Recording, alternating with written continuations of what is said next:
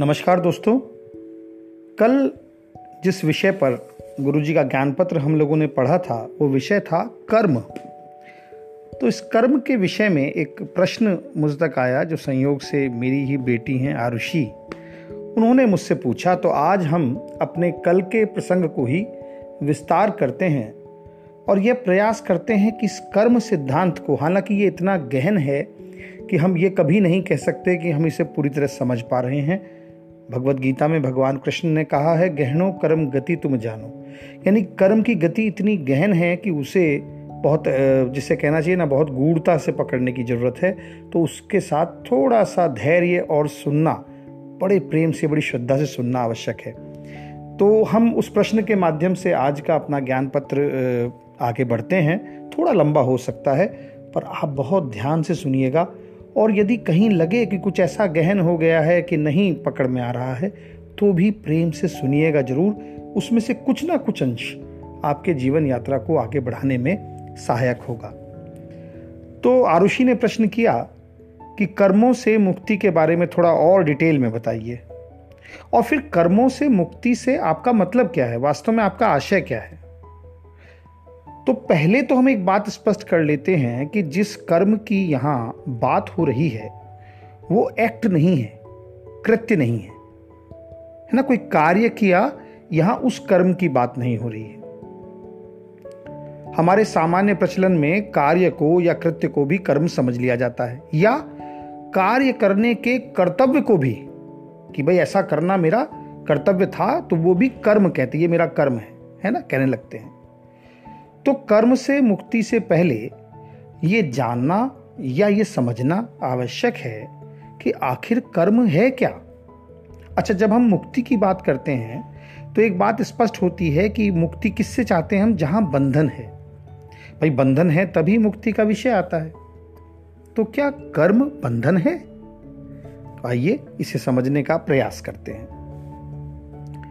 जीव का इस संसार में आना इस संसार में प्रवृत्त होना। प्रवृत्त होना मतलब इस संसार में इंडल्ज होना और इस संसार से चले जाना। ये तीन ही तो क्रम है। संसार में आता है, संसार में इंडल्ज होता है और संसार से चला जाता है। इन सभी में जो कुछ भी वो मन से, विचार से, वाणी से और शरीर से करता है। मैं रिपीट करूँगा, इन सभी में जो कुछ भी वो मन से, विचार से, वाणी से, शरीर से करता है, वो सभी उसकी कॉन्शियसनेस में, उसकी चेतना में अपना इंप्रेशंस अंकित कर देता है, अपनी छाप छोड़ता है। यही छाप, यही इंप्रेशन कर्म है। फिर यही छाप, आपने फ़िल्म तो देखी है, सिनेमा हॉल में या कहीं भी, एक प्रोजेक्टर होता है जिसमें एक पीछे एक रील चल रही है। उस रील का जो इम्प्रेशन है, वो लाइट के माध्यम से सामने पर्दे पर प्रोजेक्ट हो रहा है। तो यहाँ भी समझिए कि ये जो हमारी कॉन्शियसनेस में पड़ा हुआ इम्प्रेशन है, ये प्रोजेक्टर से निकली हुई एक मूवी की भांति, एक चलचित्र की भांति सामने पर्दे पर प्रोजेक्ट होता है। वैसे ही ये हमारे भीतर से निकलकर हमारे जीवन पर प्रोजेक्ट होता है, प्रक्षेपित होता है। हमारी कॉन्शियसनेस का इंप्रेशन हमारी लाइफ पर प्रोजेक्ट होता है और उसके जीवन में, घटनाओं के रूप में, संपर्कों के रूप में, अनुभवों के रूप में प्रकट होता है। बात कुछ समझ में आ रही है ना कि जो भी कर्म हमारे इंप्रेशंस जो भी इंप्रेशंस हमारी कॉन्शियसनेस में हैं, वो अल्टीमेटली हमारी लाइफ में प्रोजेक्ट होते हैं in term of events relatives relations and experiences अच्छा जिस चेतना की, जिस कॉन्शियसनेस की बात हम कर रहे हैं, वो केवल इस शरीर, इस योनि या इस जीवन से जुड़ी हुई नहीं है, बल्कि सर्वकालिक है। हमेशा मौजूद है। इसीलिए जो कर्म का प्रभाव है, वो जन्म जन्मांतरों से चली आ रही प्रक्रिया है। हमारे कुछ कर्म अभी स्टोर्ड हैं। उन्हें संचित कर्म। कुछ कर्म वर्तमान में मैनिफेस्ट हो रहे हैं, फलित हो रहे हैं। वो हैं प्रारब्ध कर्म। और कुछ कर्म हैं जो हम वर्तमान में कर रहे हैं, मन से, वाणी से, कर्म से, उनके माध्यम से भविष्य के लिए स्टोर हो रहे हैं, आगामी कर्म। सो जो ये जीव है, ये अपने स्वाभाविक जीवन संचालन की प्रक्रिया में, चाहे ना चाहे, जाने अनजाने कर्मों का सृजन करता ही रहता है। यानी कर्म इफ़ेक्ट जो है, कर्म जो है क्रिएट होते रहते हैं। और एक बार कर्म सृजित हो गया तो वो आपके जीवन में सुख, दुख, उतार चढ़ाव, मान, अपमान, व्यक्तियों, घटनाओं, यानी किसी ना किसी रूप में, या कहिए हर एक रूप में आता ही रहेगा। दूसरे अर्थों में, आपका जीवन कर्मों के हाथ की कठपुतली बनकर कभी खुशी, कभी गम में झूलता रहेगा। और ये तो आप समझ ही गए हैं कि ये सब किसी एक जन्म से जुड़ा ना रहकर जन्म जन्मांतर तक आपका आवागमन और अनुभव जारी रखेगा। इसीलिए यह बंधन है। क्योंकि जब ये मौजूद है तो बार बार वो सब हमें जन्मों में जन्मों में लाता रहेगा हमारे साथ। इसीलिए ये बंधन है। अब प्रश्न ये आता है कि यदि ये बंधन स्वाभाविक है और जीव अपने जीवन में इसके चक्र में फंसा ही रहता है तो इससे मुक्ति क्यों और कैसे? यहाँ दो बात है।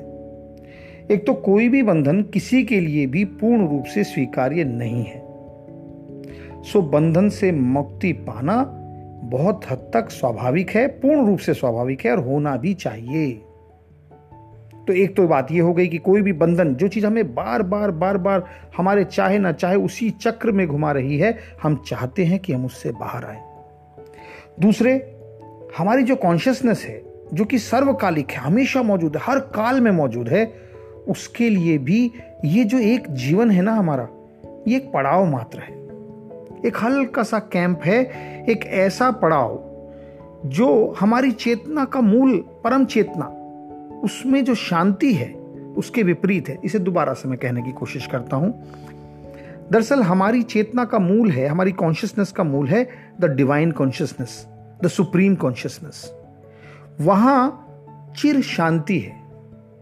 That is the bliss peace है ना? आनंद शब्द यूज़ हो सकता है। वो वहाँ मौजूद है, चिर शांति है। और दूसरी तरफ़ ये जो जीवन है, ये शांति के विपरीत है। यहाँ सब कुछ सब कुछ चल रहा है। माया के प्रभाव से, कर्मों के प्रभाव से यहाँ सब कुछ गतिमान है और शांति की यहाँ खोज है, पर यहाँ शांति नहीं है संसार में।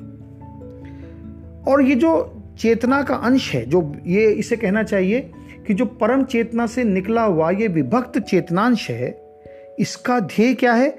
इसका ध्येय है परम चेतना में स्थित होना। यानी जो कॉन्शियसनेस इंप्रेशंस के नाते और जो संसार में रची हुई ये माया है, इसके नाते बार बार इस अशांति के जीवन में आती है, इस अशांति के पड़ाव में आती है। दरअसल उसका मूल ध्येय उस परम शांति में जाना है। तो इसके लिए उसे कर्मों से मुक्त होना बहुत ही ज़्यादा ज़रूरी है, परम आवश्यक है। नहीं तो वो जन्म जन्मांतर तक इसी दुष्चक्र में फंसा रहेगा। अब एक सुखद बात यह भी है कि कर्मों से मुक्ति के जितने भी उपक्रम हैं वो इस मानव योनि में ही संभव है। ये जो ह्यूमन बर्थ हमें मिला है, केवल इसी में वो सब चीज़ें संभव हैं कि हम कर्मों से मुक्ति पा सकें।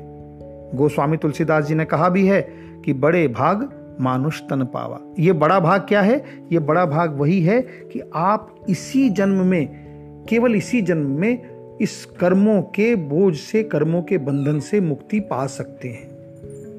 तो क्या है वो उपक्रम? देखो ये तो आप समझ ही गए हो कि सभी कर्मों का सृजन जीव के संसार से संबंध के कारण होता है। जीव का जो संसार से संबंध है, वहीं कर्मों का जन्म हो रहा है। एक प्रत्येक जीव तीन तरह के भाव का अनुभव कर सकता है। एक है देह भाव, एक है जीव भाव और एक है आत्म भाव सो जब भी जीव थोड़े समय के लिए ही हो चाहे अपने देह भाव से, जीव भाव में या आत्म भाव में स्थित होता है, उसके कर्मों की छाप डाइल्यूट होने लगती है, मिटने लगती है उसकी चेतना पर से। जब वह आत्म भाव में होता है तो संसार का अस्तित्व ही विलीन हो जाता है डिजॉल्व हो जाता है। तो फिर उसके द्वारा प्रदत्त कर्मों का भी, उसके संसार ने जो आपको कर्म प्रभाव दिए हैं, उनका भी डायल्यूजन होने लगता है, विलीनीकरण होने लगता है। आसान शब्दों में यदि कहूँ तो आप अपने जीवन में यदि ज्ञान का, ज्ञान मतलब कौन सा? आत्मज्ञान। ज्ञान का, ध्यान का समावेश करते हैं, इनको इंक्लूड करते हैं अपनी लाइफ में। उस परम तत्व से योग करते हैं। यानी योग का मतलब योग करने के साधनों का अभ्यास करते हैं। यहाँ योग का मतलब आसन से नहीं है, यहाँ योग का मतलब उस परम तत्व से जुड़ाव का अनुभव, उसके साधनों का अभ्यास करते हैं तो ये जो कर्मों के प्रभाव हैं, ये समाप्त होने लगते हैं। ये डायल्यूट होने लगते हैं। तो this is the only way to get rid of these impression which have become our destiny too हाँ एक बात बहुत ज़रूरी है कि इस मार्ग पर टिकाए और आगे बढ़ने के लिए आपके जीवन में एक गुरु का होना परम आवश्यक है।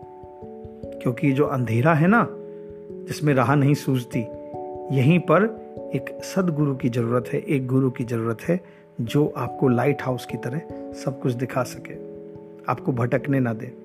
बार बार आप अपने जीवन में ज्ञान से जुड़े विस्डम से जुड़े नॉलेज की बात जनरल नॉलेज इंफॉर्मेशन की बात मैं नहीं कर रहा हूँ।